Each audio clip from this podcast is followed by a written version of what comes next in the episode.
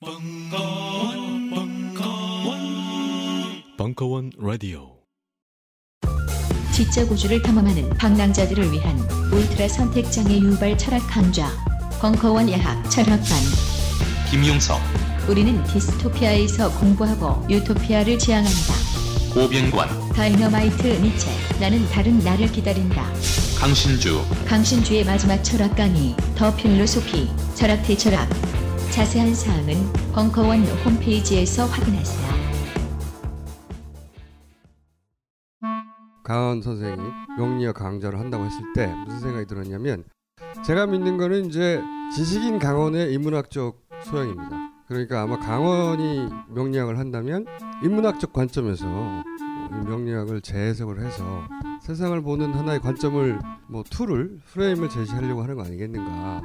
바로 그 강헌의 명리학 강의가 책으로 출간되었습니다 식신이 뭡니까? 처먹는 거. 아 명리학 쉽구나. 굉장히 좋아. 어. 공부해 그러면. 예. 노후에 하는 것으로 공부하는 것으로. 나를 찾아가는 내비게이션 명리 운명을 읽다 도서스 출판 돌베개에서 나왔습니다. 우리는 생각했습니다. 실외는 가까운 곳에 있다고. 우리가 파는 것은 음료 몇 잔일지 모르지만 거기에 담겨 있는 것이 정직함이라면 세상은 보다 건강해질 것입니다. 그래서 아낌없이 담았습니다. 평산네이처, 아로니아 친친친 지금 딴지마켓에서 구입하십시오.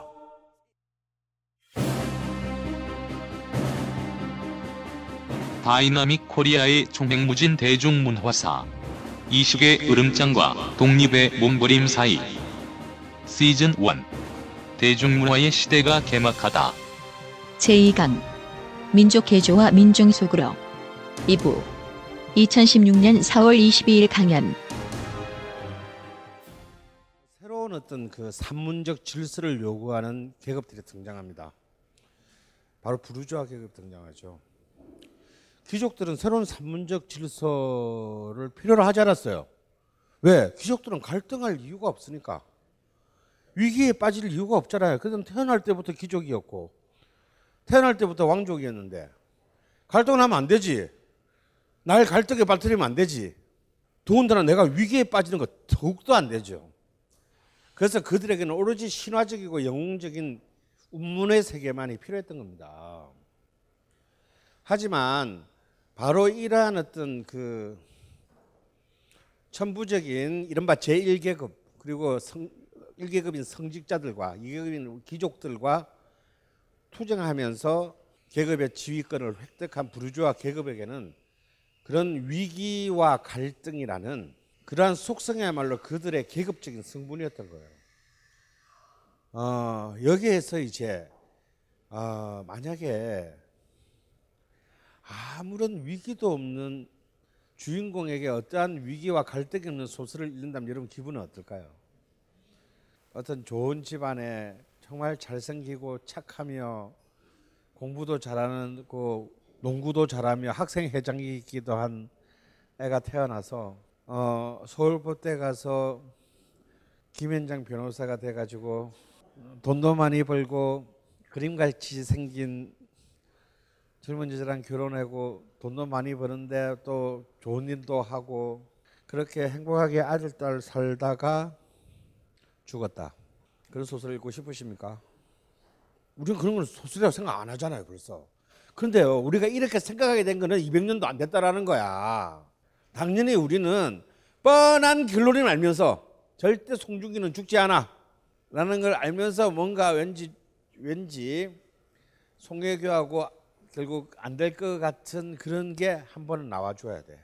현빈아가 하지원이 절대로 안될 거, 안 돼, 안 되지 않을 거라는 걸 알면서도 그걸 방해하는 현빈의 엄마가 나와줘야 돼. 우리는 너무나 이 클릿에, 이 약속에 우리 너무 다 알고 있으면서 그리고 그걸 그게 그게 좌절당하거나 배신당하면 우리는 또 댓글에 막 개 지랄을 합니다. 이번에도 사실은 어찌 보면은 김은숙도 그 댓글 공포 때문에 음, 무난한 결말을 자기는 그 여러분들이 원하는 결말을 하겠다라고 이제 그 마지막 편 전에 인터뷰를 했죠. 그런데요, 이 당연한 룰이 생긴 지 200년 정도밖에 안 됐습니다. 그런데 그게 그러면 그 룰은 그 룰은 누, 어떤 계급의 룰이냐면요. 바로 부르주아 계급의 룰이에요. 그게 부르주아 계급이 보기에 가장 드라마틱한 울림이 있는 룰인 거거든요.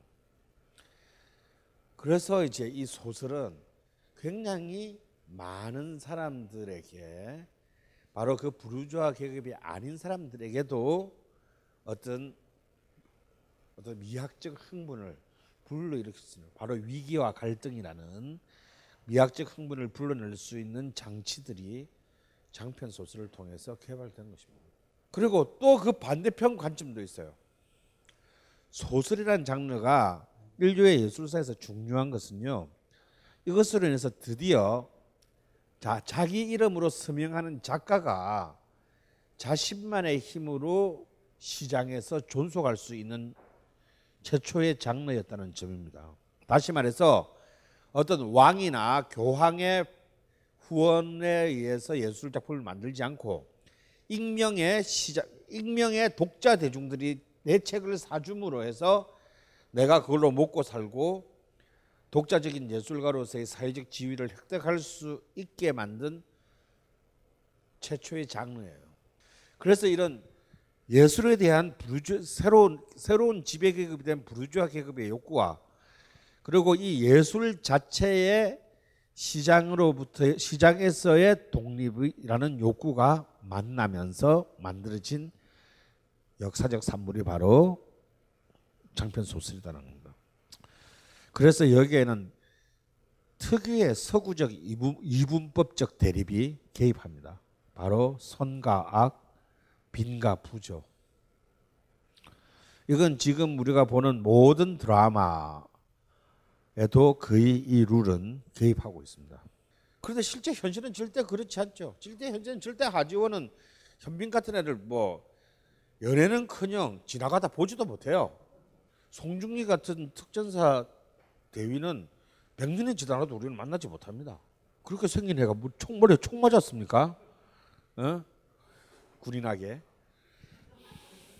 그런데도 현실은 분명히 그렇게 엄연하다는 걸 우리 모르는 바 아니죠. 우리가 바보예요.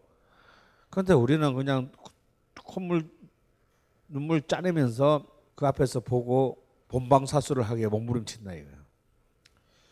그건 사실은 너무나 간단하죠. 그 이유는 우리는 절대로 그렇게 될 수 없다는 것이지만 그런 어떤 우리의 그 억압받는 욕망을 그 드라마를 통해서 그 잠시나마 해소하고자 하는 우리의 본능 때문입니다. 그냥 보다 보면 절대로 그렇지 않은데도 자기를 송혜교에게 투사한다든가 절대로 그럴 수가 없는데 자신을 송중기와 동일시하는 왜요? 그게 우리의 욕망인데 뭐 그런 욕망의 상징적인 표현이 집약된 것이 바로 소설이다. 그래서 소설은요 낯선면 낯섦이라는 미학적 장치는 필요하지 않다. 굉장히 익숙한 그 친숙한 것을 요구합니다.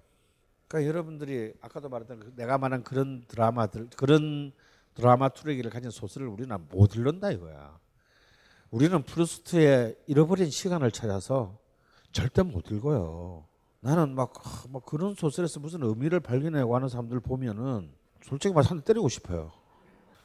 고도를 기다리며라는 사무엘 베케트의 희곡 있잖아요. 거의 다섯 시간 합니다. 근데 알다시피 거기는 아무 사건이 일어나지 않아요. 다섯 시간 동안 고도는 올 두 병 나와서 늘 그런다.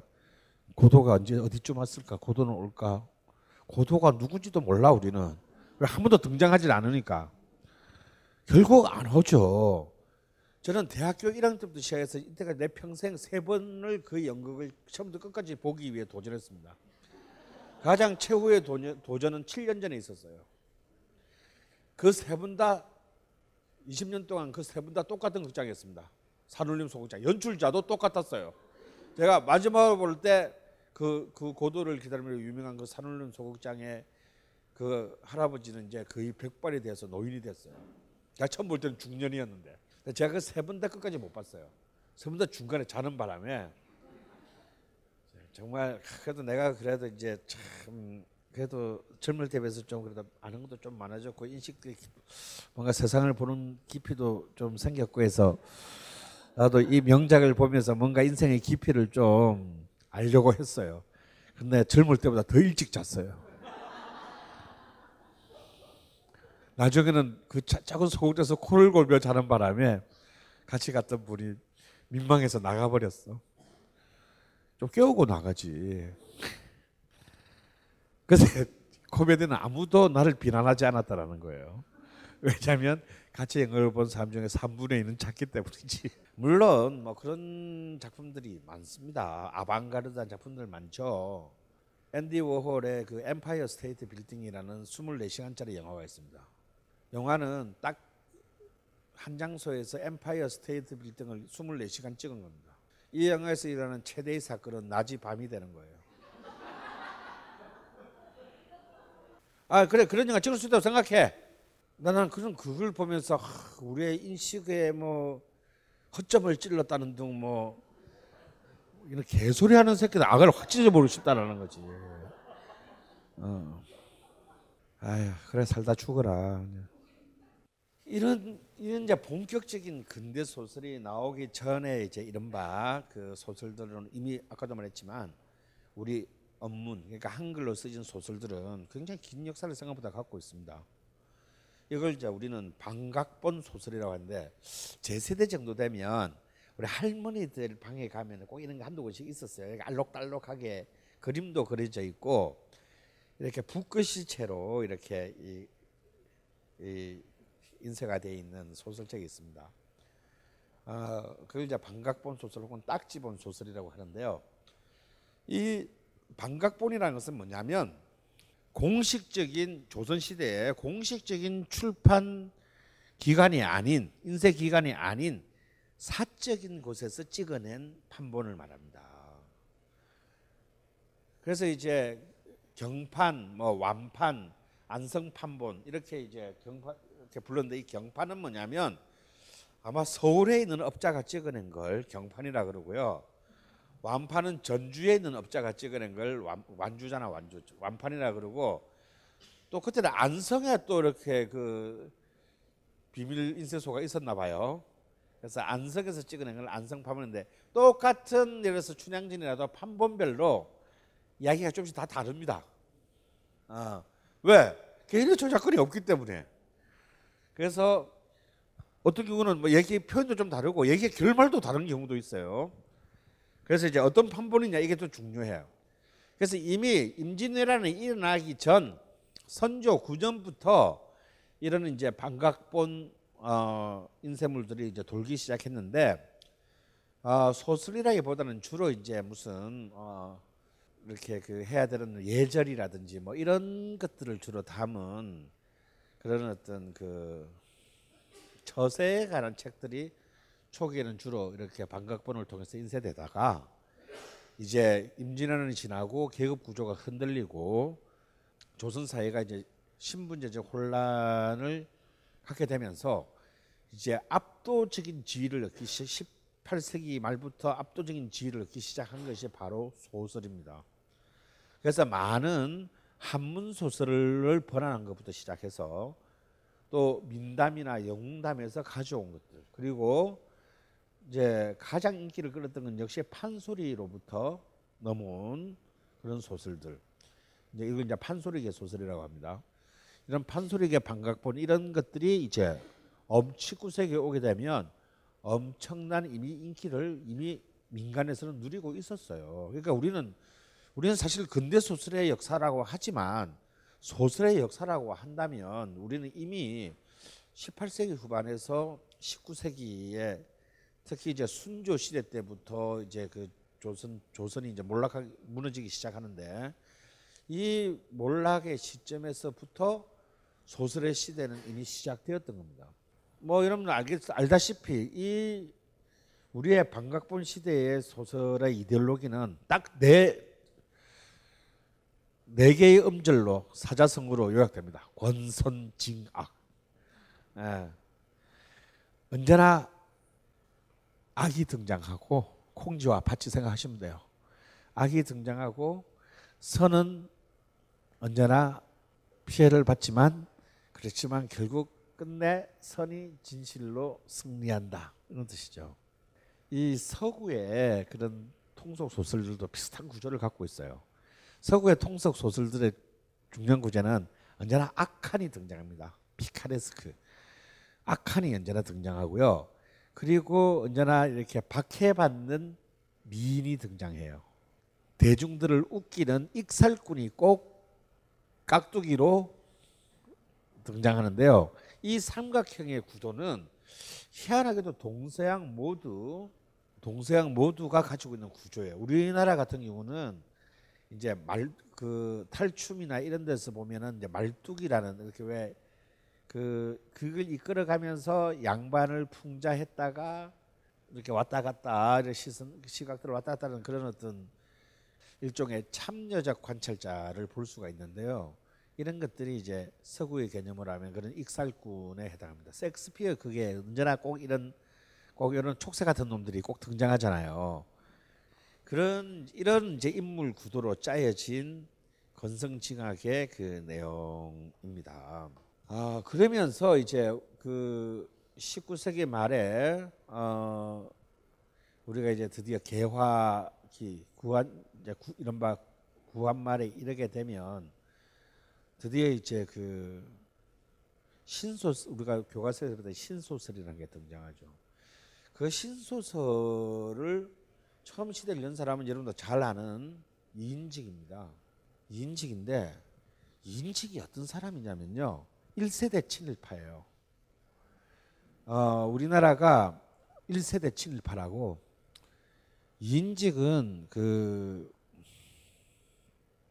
일종의 중인계급 출신인데 어, 박영효가 이제 그 처음으로 그 사절단으로 일본을 방문한 이후로 한국의 조정이 일본에 7차례에 걸쳐서 유학을 유학생들을 파견합니다. 이른바 국비 유학생이죠.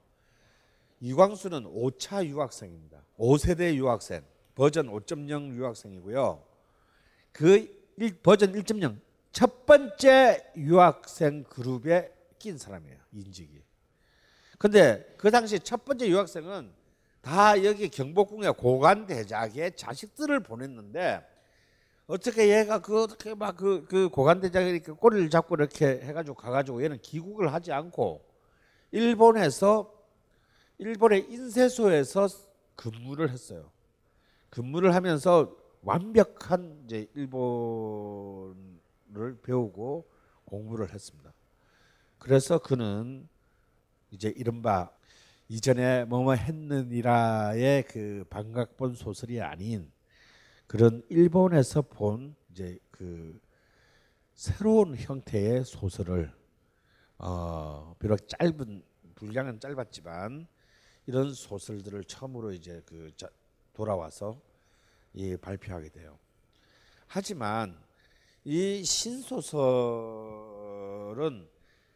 어, 비록 많은 부분에서 형식적으로 반각본 소설과 벗어나 있다 하나 그런 권성지각적인 어떤 주제 다음에 인물 인물들의 아직까지 탈개인화 아, 아직까지 어, 탈공동체화 하지 않은 비개성적 주체들로 이루어져 있었기 때문에 아직까지 완벽하게 근대적 인간형을 보여준다라고 보기는 굉장히 어려운 일종의 과도적인 형태였어요.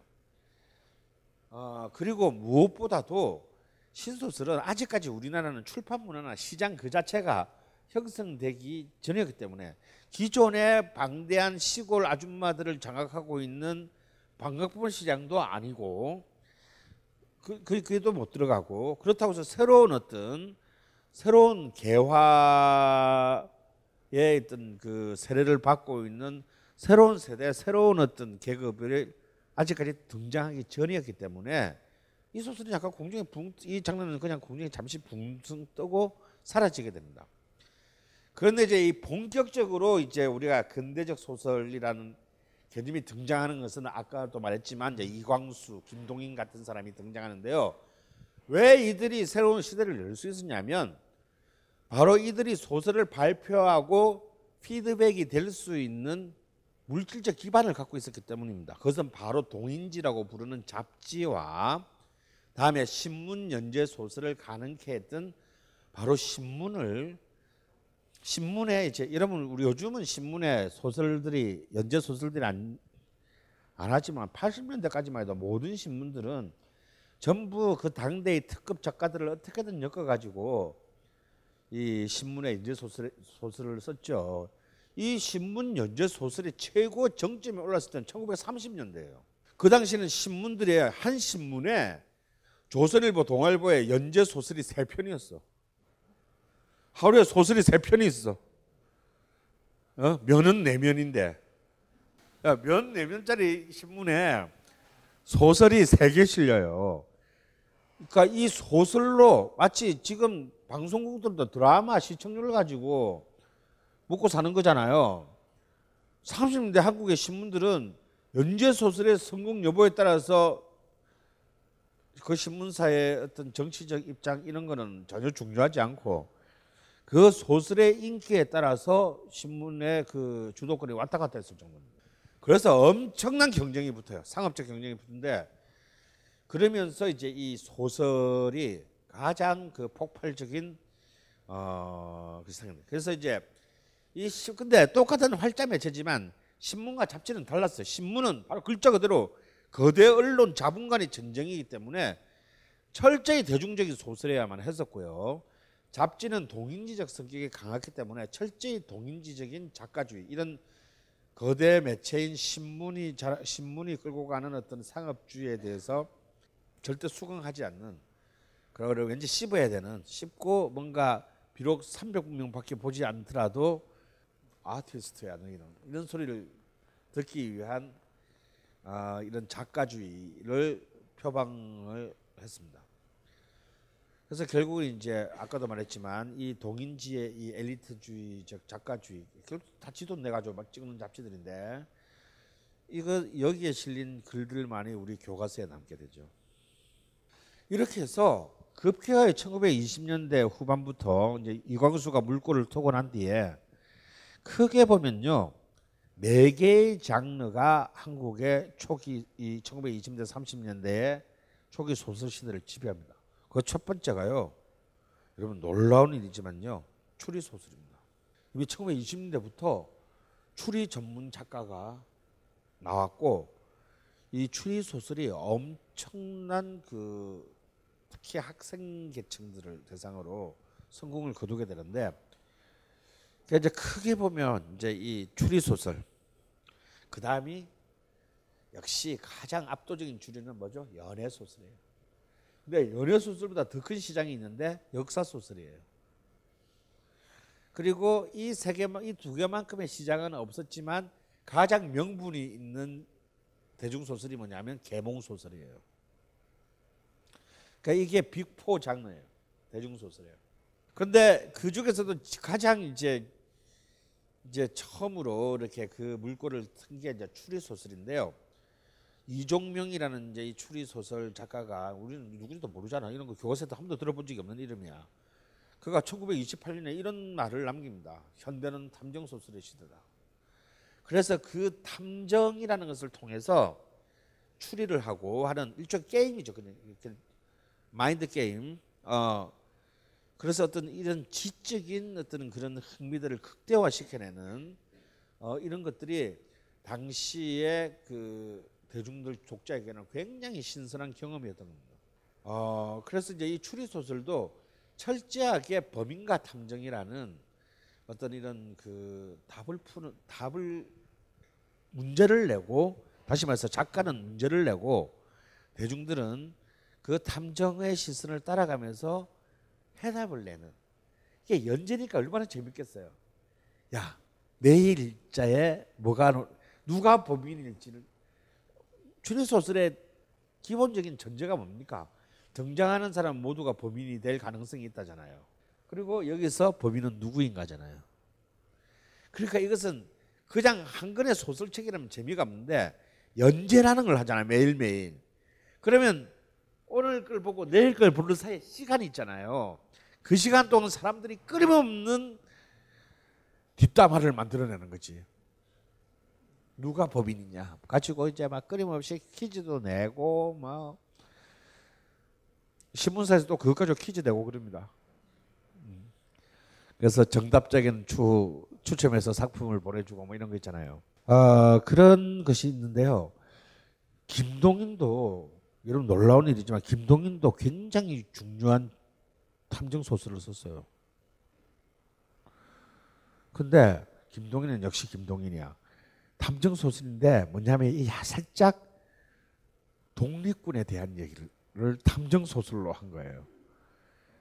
그래서 이런 얘기를 함부로 하면은 당연히 검열에 걸릴 텐데 이걸 탐정 소설이라는 약간 페 그러니까 페이킹을 해가지고 그 작품을 쓰기도 했습니다.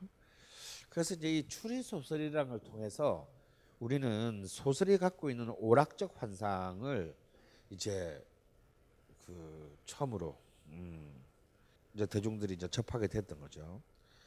그 다음에 이제 역시 가장 대중 소설의 동서고금을 막론한 영원한 베스트셀러는 연애 소설이다. 연애 소설이 왜 필요합니까? 우리 연애를 못하기 때문이잖아요.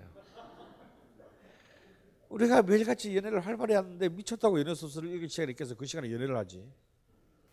그래서 우리는 연애를 못하기 때문에 낭만적 위안이 필요한 거예요. 소설을 통한 그 연애 소설의 대가는 역시 연애 소설로 가장 모든 가장 최악의 최고의 히트를 낸 사람은 이광수다 이거. 그러니까 이광수는 뭐 유정을 쓴 유정도 일종의 연애 소설의 일환이고요. 그 뒤에는 이제 그보다 굉장히 하드코어한 유정이라는 또 무정을 낸 뒤에 30년대 가서 유정이라는 또 진짜 중요한 연애 소설을 내고요. 38년 말에 30대 말에는 사랑이라는 또 연애 소설을 내서 엄청난 성공을 거둡니다. 그 사랑이라는 소설의 서문에 그런 이렇게 말을 합니다. 나는 사랑이 일체 유정물의 생명 형상 중에 가장 숭고한 것임을 믿는다. 이게 이제 이 당시 연애 소설의 일종의 이데올로기였어요. 이른바 연애 지상주의적인 어떤 그런 연애 그 자체에 대한 숭배. 그래서 이제 이때 연애 소설의 특징이 있는데요. 음, 육체적인 사랑과 정신적인 사랑을 분리하는 겁니다. 에, 그리고 정신적인 사랑을 훨씬 더 우위에 두는 어, 것이 이때 연애 소설의 어, 정도였고 이런 육체적인 쾌락에 탐닉하는 놈들은 손가락질을 받았어요. 근데 이제 저는 또 어찌 보자면 그 당시에 연애 소설에서 있는 그래서 아까 말씀드렸던 뭐 찔레꽃이나 순애보 이런 건다 이제 정신적인 어떤 소, 사랑에 대한 가치를 아 굉장히 과대평가한 어떤 그런 그 소설들이라고 할 수 있는데 오히려 저는 이 시대 소설 중에서 어, 좀 딴짓스럽게 육체적인 어떤 그런 사랑의 가치를 더 강조한 파격적인 소설들을 찾고 있어요. 잘 없어 근데 그 당시 사람들이 생각보다 열렸진 않았던 것 같습니다. 그 다음으로 이제 연애 소설만큼이나 가장 많은 사람들이 또 원했던 것이 있었죠. 그 당시에는 우리는 식민지적 상황이었기 때문에 뭔가 이 우리가 마치 이번 막 욕하면서도 우리 성가를 가잖아요. 마찬가지로 막 절망적인 때일수록 뭔가 우리는 또 어떤 구원을 기대합니다. 마치 어떤 정말 위대한 현자가 있다가 떨어져서 이, 이 더러운 세상을 구제해 주지 않을까라는 어떤 이 그 열망이요. 그 역사적 열망을 또 반영한 엄청난 붐이 일게 되는데 이것이 역사 소설이에요. 그래서 카프 그러니까 그 조선 프롤레타리아 문학 동맹 KAPF 카프의 그 가장 첨단의 그 대변자였던 팔봉 김기진은 이런 말을 해요. 현대 조선 문단의 주인 노릇을 하고 있는 것은 역사 소설이다. 어, 그래서 우리는 너무 그 이른바 좌파 성만을 강조할 게 아니라 이런 역사적인 소재를 통해서 자연스럽게 사람들이 보다 더 진보적인 생각을 어, 가지는데 기여해야 된다라고 하지만 그런 소설을 쓰는 내는 놈이 거의 없었다 이거. 어쩌면 그런 8, 1935년 팔봉 김기진의 관점이 처음으로 한국 소설에서 실현시킨 거는 1986년에 조정래의 태백산맥이다. 자 그리고 이제 마지막 네 번째 이 그 한국 근대 아, 대중 소설의 이제 가장 핵심적인 내용적 핵심, 사상적 핵심을 이루는 것은 계몽 소설입니다. 이 계몽 소설은 그럼에도 불구하고 우리는 어떤 희망을 가져야 될 것인가에 대한 그런 희망의 낙관적 전망에 관한 그런 이야기입니다. 그래서 좀 더 가진 자들이, 좀 더 배운 자들이, 좀 더 못 가지고 못 배운 자들을 위해서 희생하고, 그래서 우리 모두가 좀 더 더 강화된 어떤 그런 존재로 올라서 더 좋은 세상을 만들어야 된다라는 건 짧게는 어떤 이 식민지의 상황에서 우리가 빨리 그 상황을 빨리 극복하고 독립 국가를 향해 나가야 된다라는 거. 어, 이것이 바로 이제 이 개몽 소설의 일관된 주제들입니다. 그것도 이때가 이제 이미 그 러시아 막시스트 이전에 진보적인 엘리트들의 운동이었던 브나로드 운동. 이 브나로드라는 말은 러시아 말로 민중 속으로라는 뜻입니다. 그래서 여러분 그 우리 저 대학교에서 요즘도 가는지 모르겠는데 여름방 겨울방 때문에 농, 농활 가잖아요. 농활. 바로 이 농활이 이때 시작됩니다. 그래서 그 농활 배운 사람들일수록 오히려 가장 그 어, 민초들의 땅인 농촌에 가서 일도 같이 하고 그들과 함께 하고 어, 또 그들에게 좀 더 나은 삶에 대한 전망도 나누고 하는 어떤 그런 이제 이른바 엘리트들의 개봉 운동이죠. 어, 실제로 이제 이 엘리트들의 개봉 운동은 어떻게 시작하느냐면 어디서 시작하냐면 3.1 운동 이후, 직후에 동경 유학생들이 우리가 각자가 우리가 출세만 하려고 여기 온 거는 아니지 않냐. 우리도 우리 우리의 조국인 조선의 민중들을 위해서 어 뭔가 우리가 그 기여할 수 있는 것을 만들자고 결의합니다. 그래서 만들어진 게 동경 유학생 동무회예요. 그래서 이른바 이제 또 동무회 사건이 일어나서 또 작살 나는데 그 이제 이 동무회들이 이제 방학 때문에 한국에 와서 전국 수레 공연을 합니다.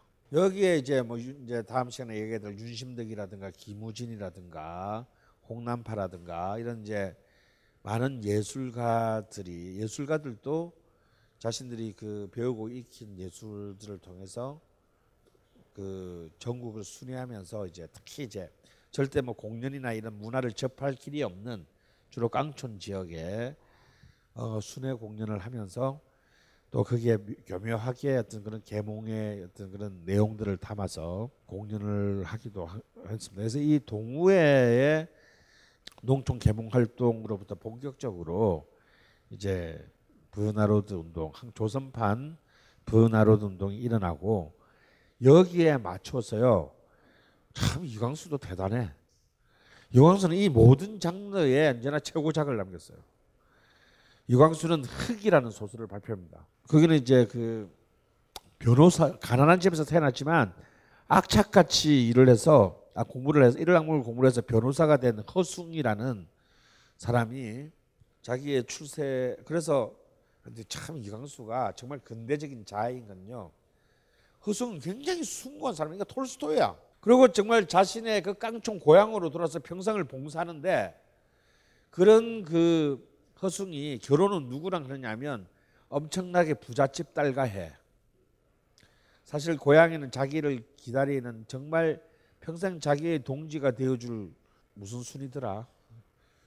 어, 유순인가 유순 어, 유순이라는 사실 장래를 맹세한 사람이 있는데도 불구하고 그냥 부잣집 딸이고 예쁘니까 여러분 결혼해요.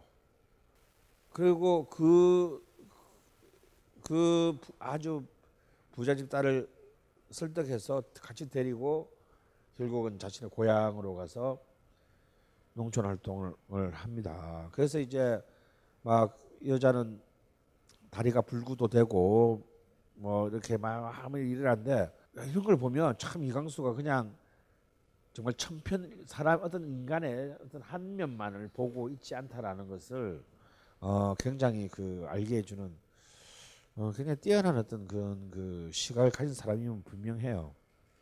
바로 이광수의 흙이 이광수가 몸담았던 동아일보에 이제 연자면서 이 동아일보가 그 압도적인 이제 조선일보에 대한 우위를 가지게 돼서 조선일보가 완전 열받습니다.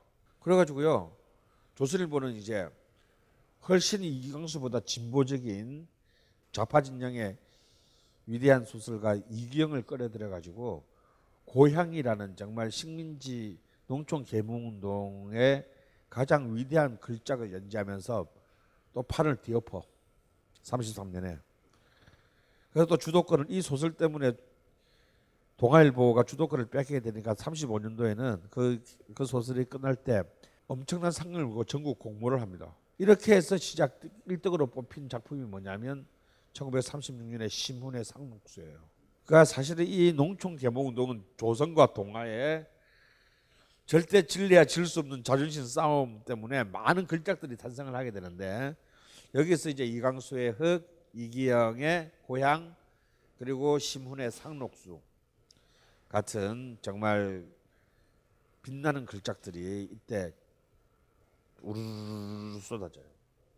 아 결국 이제 이런 그 속에서 그 이러한 붐이 얼마나 컸냐면 역사학자인 신채호마저도 어, 소설 역사 소설의 개몽성을 인정하고 을지문덕이라는 너무 어이없는 소설까지도 신채호가 썼습니다.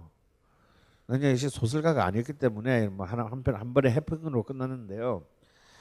그런 신채호 같은 그런 아주 그 어, 독불 장군의 그런 역사학자도 이 소설 소설가들이 역사를 갖다가 막 해설한다는데 너무 분통이 터져가지고 내가 차라리 제대로 쓰리라고 써가지고 더 개망신을 당하긴 했지만 이런 신채호 같은 사람마저도 신채호가 그랬대잖아요.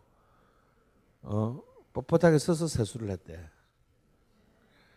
자기 절대 허리를 굽힐 수 없다며 어느 어느 방향으로도. 어, 물다 튀는 거죠 옷에. 그러니까 제정신이 아닌 사람이 한마디로. 근데 그런 정도로 이제 그 일종의 뭐 하, 이게 아주 마초죠 마초. 어, 호연지기가 있는 사람인데 좋게 말하면 호연지기고 나쁘게 말하면 뭐 마초지 뭐. 이런 사람이 을지문덕 같은 그 손가락질하는 그런 이른바 통속 소설을까지를 쓰려고 했다는 것은 그만큼 소설이 가지고 있는 영향력이 컸다는 것이고 그것이 가지고 있는 어떤 그런 그 민중들의 계몽 계몽 의식의 고향이라는 것이 굉장히 효과가 컸다라는 것을 반증하고 있습니다. 그런데 이 역사 소설 역시 이광수의 주무대예요. 아, 이광수는요 정말 이 역사 소설로 개몽하고 역사 소설로 친일합니다. 이광수가 이순신 성웅 이순신을 쓰는데 이게 참 묘한 소설이야. 이걸 연재할 때는 이미 중일 전쟁이 돌입해 가지고 굉장히 일제의 그 검열이 심할 때거든.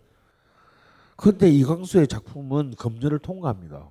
딴 사람, 딴 위인도 아닌 바로 일본을 무찌른 장군에 대한 일택인데 이게 통과할 수가 있냔 말이지. 말이 상식적으로 말이 돼요. 근데요, 이광수는 이 소설을 통해서 가장 교묘한 친일을 해요. 절대 이순신을 바보로 만들지 않습니다. 이순신은 위대한 장군이야. 일본인이 감탄할 만한. 그러니까 이광수는 그걸 깨뜨려 본 거지. 일본인들은 강자에게 약하다라는 거예요. 그걸 일본 안에는 자기들이 자랑하는 해군력을 아무것도 아닌 병력으로 무찌른 이광 이순신에 대한 사실상 사실상의 존경심이 있다는 것을. 그래서 이광수 이광수는 정말 신격화합니다. 나중에 박정희가 왜 이순신을 신격화하는 것은 이 이광수의 스탠스에서 나오는 거예요. 사실 그 전까지 이순신 장군은 그렇게 알려진 사람이 아니었어요. 이순신을 이 민족의 영웅으로 만든 사람은 이광수입니다. 정책적으로 완성한 사람은 박정희고요. 어, 막 아산에 사당 짓고 막 저 통 아니 통령을 아예 충무시로 바꿨잖아요. 도시 이름까지 바꿔가면서 아주 성역화했죠. 근데 이광수의 이순신은요 뭐냐면 이런 거예요. 이순신은 위대한 장군이야. 그런데 이 쓰레기가 원균을 위시한 이 쓰레기 같은 분열을 일으키는 조선 조정과 벌레와 같이 지 목숨밖에 모르는 조선 민족을 한없이 철하게 그립니다. 그래서 보면 조선인들은 당해 일본에 당해도 싸다. 무능하기 무능하고 탐욕스럽기 이를 데 없는 개 같은 왕과 분열만을 입삼는 자기의 파정밖에 모르는 쓰레기 같은 사대부들과 무지 몽매하기 이를 데 없는 조선의 민중들 이 소설에 쫙. 이순신이 왜 검열을 통한지 이유를 아시겠죠.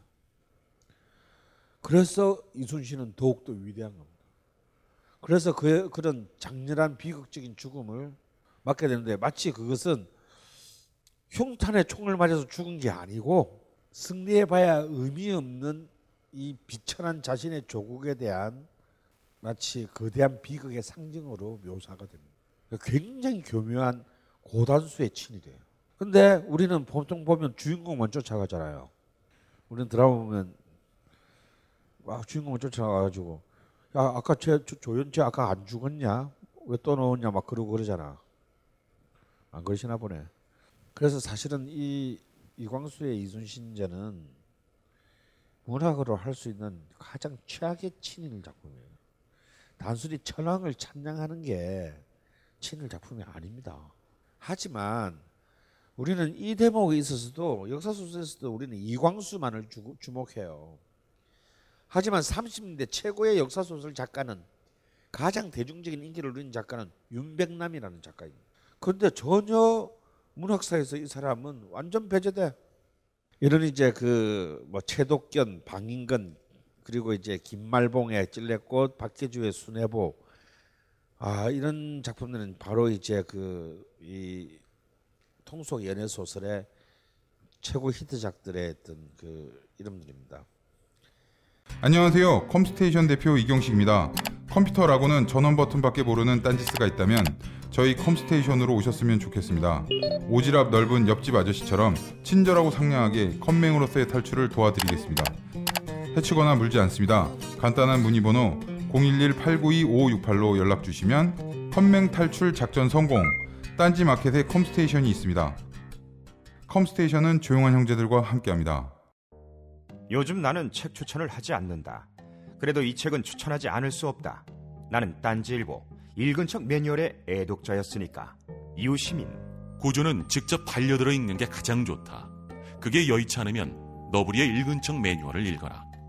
읽은 척 매뉴얼은 고전들의 뒤틀린 소개이자 색다른 비평일 뿐만 아니라 그 자체로 고전과 맞먹는 유사 고전이다.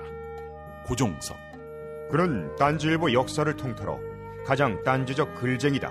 김어준 고전이 얼마나 재밌는가를 은하계에서 가장 재밌게 설명하는 책.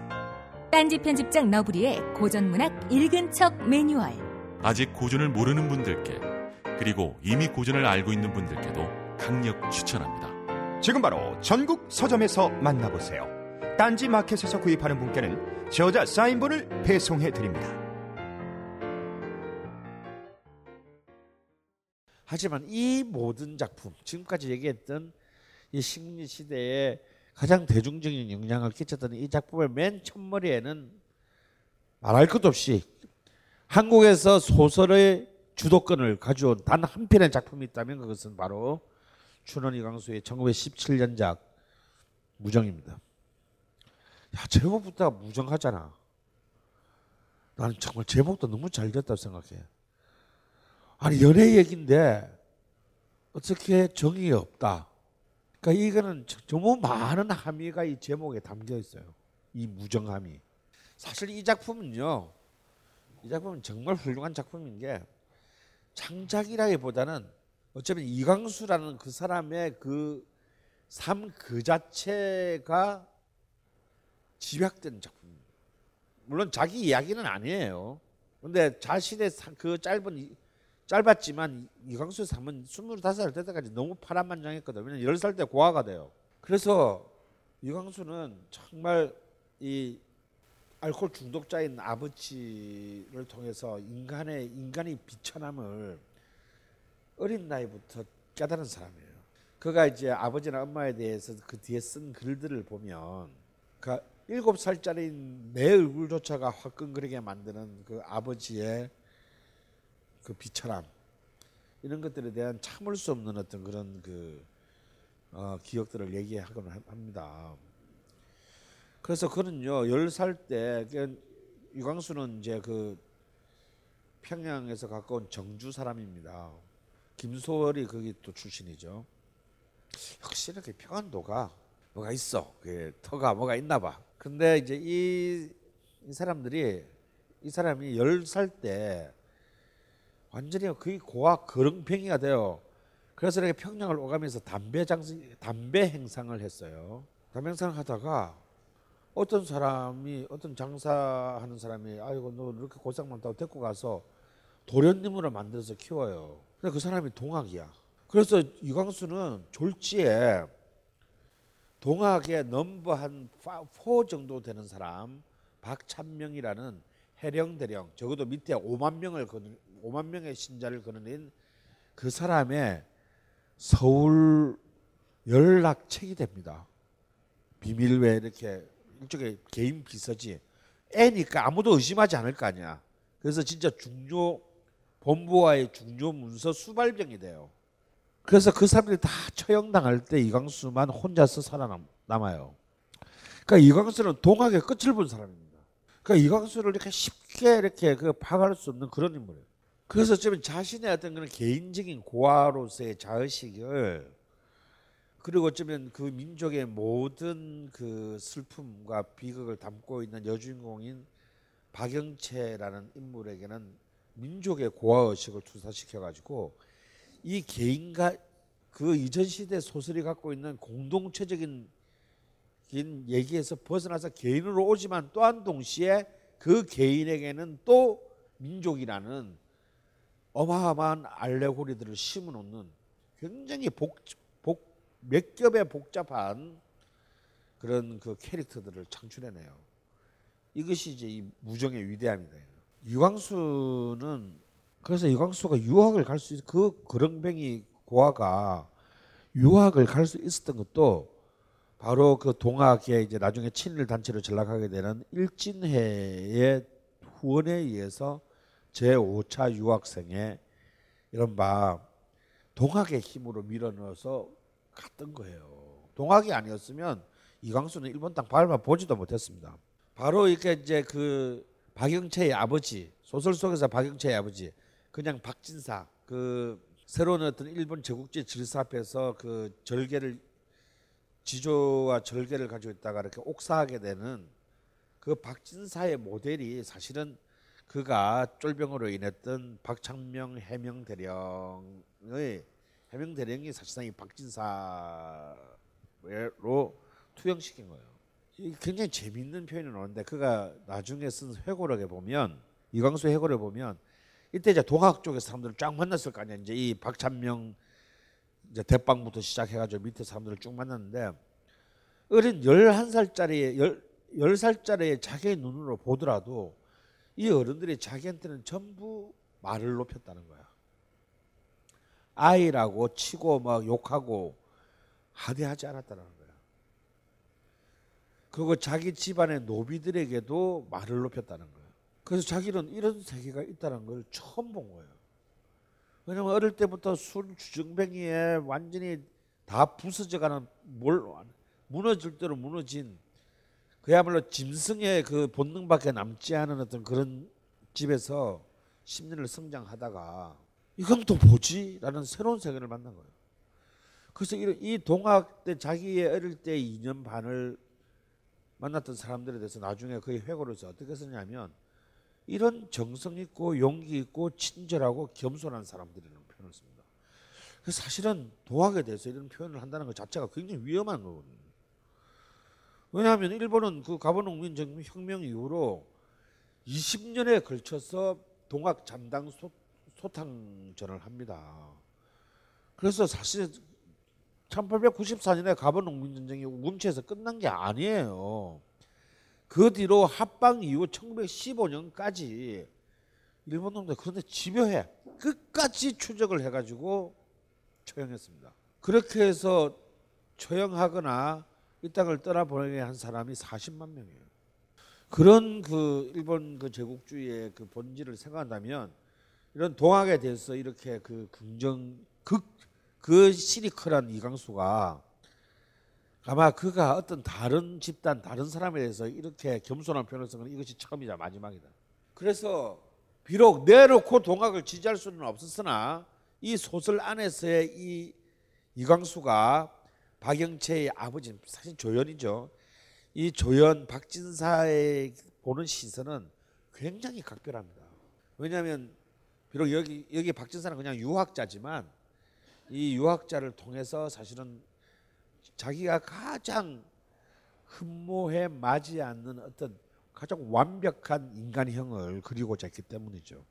그리고 그 완벽한 인간형은 그가 어릴 때 그에게 인격적인 대우를 해준 바로 그 동학의 수령들이었다는 거예요. 그래서 이 동학에 대해 동학이 자기한테 어린 나이에 이 사람들에 미쳤던 그 영향은 이광수에게 있어서 어떤 방향으로든 그가 친일을 하는 순간까지 적극적 친일을 하는 순간에 이르기까지 사실 그의 사고의 반을 지배합니다. 그러니까 얼마나 이광수가 분열된 존재냐 말이야. 정말 보면은 정신병원 안 간 게 다행이야. 이광수를 이루고 있는 이 요소들은 너무 분열돼 있어요. 이 무정을 통해서 이제 사실은 이 사회는 절망밖에 남지 않은 이 1910대 초기 식민지 사회에 던져진 굉장히 강력한 네이팜탄 같은 것이었습니다. 이것은 김동인의 말입니다. 그가 처음에 던진 문학은 반역적 선언이었다. 실로 용감한 동키호테였다.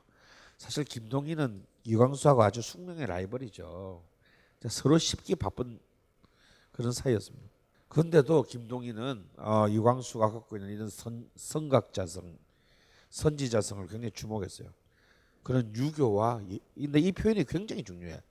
유교와 예수교의 선전을 보고하였다. 그런 유교는 말할 것도 없고 예수 나중에 또 예수교로도 이렇게 이제 가다 예수교인이 기독교인이 되거든요. 근데 유교 예수교를 모두 공개합니다. 근데 단 동학에 대해서만큼은 절대 건드리지 않았어요. 그는 아버지와 노인들 글자가 가부장이죠. 가부장들에게 선전을 보고했다. 그리고 그런 결혼이라는 제도에 대해서도 선전을 보고했다. 따라서 청년들은 모두 그 기치 아래 모여들지 않을 수밖에 없었다. 아, 우리는 그때 얼마나 존경하는 마음으로 그를 보았는가. 준원이 이 모든 반적적 사고를 완전한 의식하에 그의 작품에 집어넣은 것은 사실이다. 이 표현이 너무 중요해요. 이런 이 앞에 이 모든 반적적 사조를 완전한 의식하에 대충이 아니고 완벽하게 통제된 아래 그의 작품에 전부 집어넣었다는 거예요. 같은 예술가로서 할 수 있는 가장 최대의 찬사를 어, 김동인이 한 것처럼 이광수는 어쩌면 그 가장 중요한 종의 르네상스적 인물 전환을 한국 그 대중문화사에 있어서 가장 큰 르네상스적 전환을 불러온 인물이라고 할 수 있어요. 근데 이, 이 무정의 근원이 있는데 이 무정이 결국 이렇게 크게 성공할 수 있었던 것은요. 이것이 아무리 근대적인 문체와 근대적인 캐릭터들의 등장했음에도 불구하고 여전히 고대 소설이나 반각봉 소설이나 신소설에 있었던 그런 원한의 심청 구조. 역시 한국 사람들은 이 원한을 좋아해. 우리 그 여배우도요. 이 뭔가 한이 좀 서려 있어야 슈퍼스타가 됩니다. 김태희는 그게 안 되는 거야. 그러니까 우리는 시무나 이런 애들이 슈퍼스타가 돼. 전도연. 뭔지를 모르지만 약간 살짝 뭔가 억울한 게 있는 사람들 있지. 어. 어. 이해 없으면 우리나라는 이게 슈퍼스타가 여자 배우는 슈퍼스타가 안 돼. 그러니까 김태희, 김혜수 안 되는 거야. 김혜수는 너무 건강해. 그래서 안 돼. 응. 고현정이 될 뻔했는데 일찍 부잣집에 시집 갔잖아. 그래서 걔는 기회를 놓쳤어. 고현정이 그렇죠. 딱 그런 이제 한국에서 슈퍼스타가 될 수 있는 가장 큰 티켓을 가진 사람이었는데 우리는 또 재벌에 시집 간 애들 안 좋아하거든. 존나 쉽거든 우리는 또. 그래서 이런 어떤 각각의 그 이 주인공들이 갖고 있는 원한의 심층 구조들이 있어요. 이런 것들이 굉장히 잘 설정되어 있는 거고 특히 이제 그것에 꽂힌 여주인공인 박영채 이제 부, 그 양반의 가문에 태어나서 그 불우한 세상을 만나 가지고 결국 아버지를 구하기 위해 기생이 되는데 그 돈마저 사기 당하고 그 사실을 알게 되는 아버지와 오빠들은 다 옥중에서 자살합니다. 그러니까 정말 그 모든 원한이 직결되어 있는 이 영체에 드러나 있는 이 원한은 당시 모든 그 민중들이 동, 공감하는 상황은 다르지만 공감하는 어떤 그런 그 그런 이제 그 원한의 감수성입니다. 결국 이제 이광수를 지배한 것은 결국 동학의 대표자인 당시 이제 3대 교주인 손병희 그리고 이제 메이지 학원 유학 이후에 돌아와서 그런 이제 이승훈 남강 이승훈이 세운 오산학교의 선생이 됩니다. 근데 이광수가 얼마나 골 때렸냐면 열, 13살에 다 잡혀 죽고 자기 혼자 찔레 찔레 서울에 동학에 아직 남아 있는 그 사람들이 이걸 그 받아서 서울에 오거든 처음 서울에 옵니다 13살에 아무것도 모르는 애가 와가지고 여기 이제 동학이 세운 동학이 돈을 내서 세운 여기 서소문 쪽에 조그마한 학교가 있었어요. 그 학교에서 공부를 하려고 다녔는데 그 학교에서 일본어를 가르쳐야 되는데 일본어를 수 있는 사람이 아무도 없는 거야. 근데 이광수가 혼자서 14살짜리 이광수가 혼자서 독학해서 일본어를 가르칩니다. 그래서 이광수가 14살 때 이게는 선생이 돼. 그것도 한 번도 배워본 적도 없고 가본 적도 없는 일본어. 그 이광수가 그 일본어를 누구한테 배웠냐면 서울역의 일본인 불황아한테 불황자한테 불황자를 잠깐 데리고 했는데 이 사람이 뭐 버틸 리가 있나 뭐 가르칠 능력도 없고 일본만 할줄 아는 거지 그냥. 근데 혼자서 일본어 독본을 공부한 뒤에 그 바로 뭐 서소문에서 서울역까지 바로 앞이니까 그 서울역에 불황 일본인 불황자를 찾아가 가지고 이렇게 몇 번 이렇게 그 하고 난데 그걸 뻔뻔스럽게 남을 가르치는 놈이에요. 그러고 난데 이제 그런 이제 제대로 이제 본격적으로 유학을 갔다 와가지고 평양의 오산학교 선생이 되는데 여기에서 그런 이제 많은 민족 의식을 고취시키는 때 이제 안창호는 완전 돌이에요 돌 이미지가. 근데 이때 이제 안창호가 여기 옵니다. 도산학 오산학교에 와가지고 또 아주 처절한 명년서를 남기고 떠나는데 이 동학의 동학으로 상징되는 손병희와 그런 애국 계몽 사상으로 대변되는 안창호 이 두 명의 인물이야말로 사실은 이제 이 젊은 나이에 이광수의 슈퍼 에고다. 어, 자신의 가장 모순적인 그 워너비 모델인데요. 아, 하지만 손병희나 안창호에게는 모두 다 한계가 있었습니다. 그렇다면 이이 그 그의 워너비 모델이던 두 명 슈퍼 에고들의 한계야말로 바로 이광수의 바로 한계일 수도 있겠는데요. 결국은 이 두 명의 생각들 가령 손병희의 삼전론 그리고 이제 이른바 도산 안창호의 자치론 이 모든 것들이 좀 굉장히 사실은 현실적인 것이나 하지만 굉장히 그 옹색하고 수세적인 것이거든요. 어, 이게 뭐냐? 열심히 공부해서 하고 무저항하고 무저항주의 그리고 우리가 문명적으로 빨리 개화되고 도덕적으로도 개조 운동을 해서 좀 사람답게 되고 그래서 우리도 서서히 주권을 조금씩 찾아갑시다 이 얘기거든. 어느 세월에 씨발. 결국 이런 손병희와 안창호의 생각이 이제 결국 이광수의 이른바 민족 개조론의 이제 토대가 되었던 것입니다. 어, 결국은 그 어떤 얘기를 하더라도 어, 손병희는 러일 전쟁까지 참전하자고 주장했어요. 그래서 우리가 일본과 힘을 합쳐서 러시아를 물리친 뒤에 일본에게 성전국임을 성전국 성전 공동 성전국으로서의 권리를 요구하자. 우리가 이게 일본에 안 먹히는 유일한 길이다. 라고까지 주장을 했습니다. 참 복잡한 정세였어요. 하지만 이 모든 노력들, 이 모든 의견들은 전부 사실은 공론에 가까운 것이었고 결국 이 모든 것들은 국가 없는 문명 개화라는 것이 과연 결국 뿌리 없는 나무와 같은 거죠. 아 무, 국가가 없는데 문명 개화를 하면 그 문명 개화된 거는 어디로 가나? 제국주의 국가한테 이익이 되겠죠. 결국 이 국가 없는 문명 개화는 필연적으로 이것이 치, 구, 궁극적으로는 친일로밖에 흐를 수 없다는 거. 우리가 식민사에서 열심히 공부해서 나라를 되찾자라는 말은 마치 전국 수석에서 꼭 전국 수석에서 인터뷰하면 다 서울법대 간대요. 서울법대 가서 가난한 자를 돕는 변호사가 되겠다고 얘기하는 거랑 똑같은 거야. 나 이때까지 70년대부터 80년대까지 전국 수석에서 서울법대 가서 고시 붙은 놈 중에서 가난한 자를 위한 변호사 된놈본적 한 명도 없어. 그랑 똑같은 거죠. 결국 그런 식민사에서 열심히 공부해서 문명이 된다는 것은 결국은 식민지 권력에 봉사한다는 식민지 권력에 봉사는 식민지 엘리트가 될 뿐인 거죠. 바로 그 모순 속에 결국 이광수도 결국은 빠지고 맙니다. 아, 그래서 사실은 이제 이 이광수에게 영향을 미치게 되는 것은 바로 이런 이런 이제 그 삼일 운동, 어, 천도교 그리고 또 이 기독교 그리고 톨스토이입니다.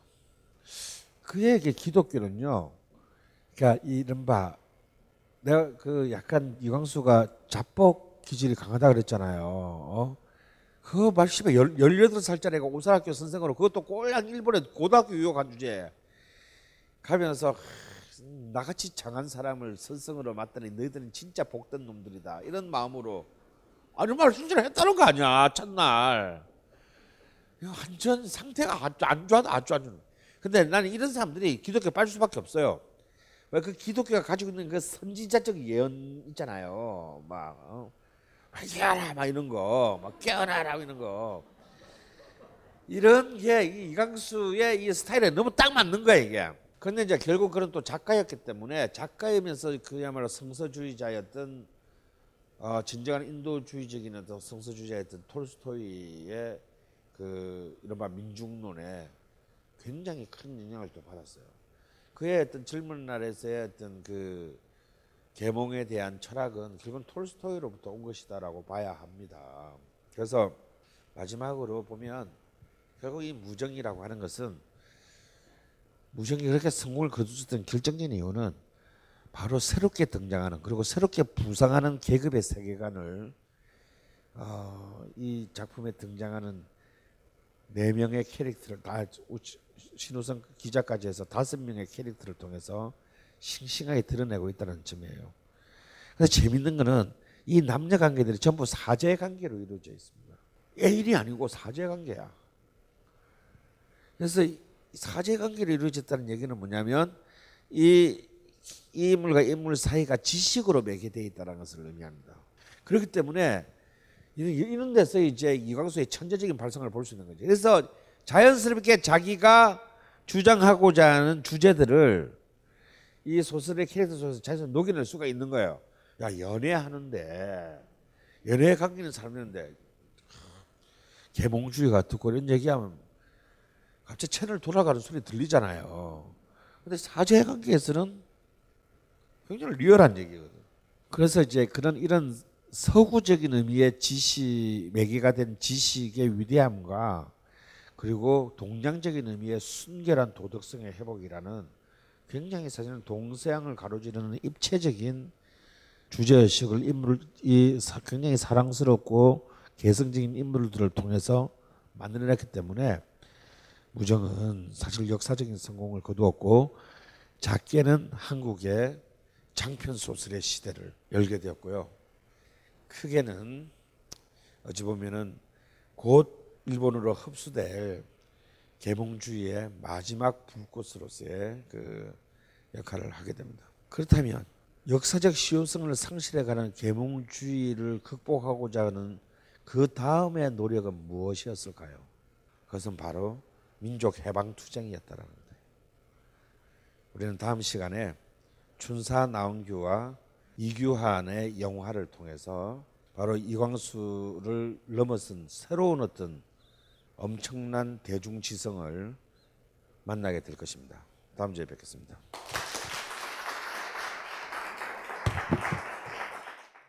이 강의는 벙커원 어플에서 동영상으로도 시청하실 수 있습니다. 벙커원 라디오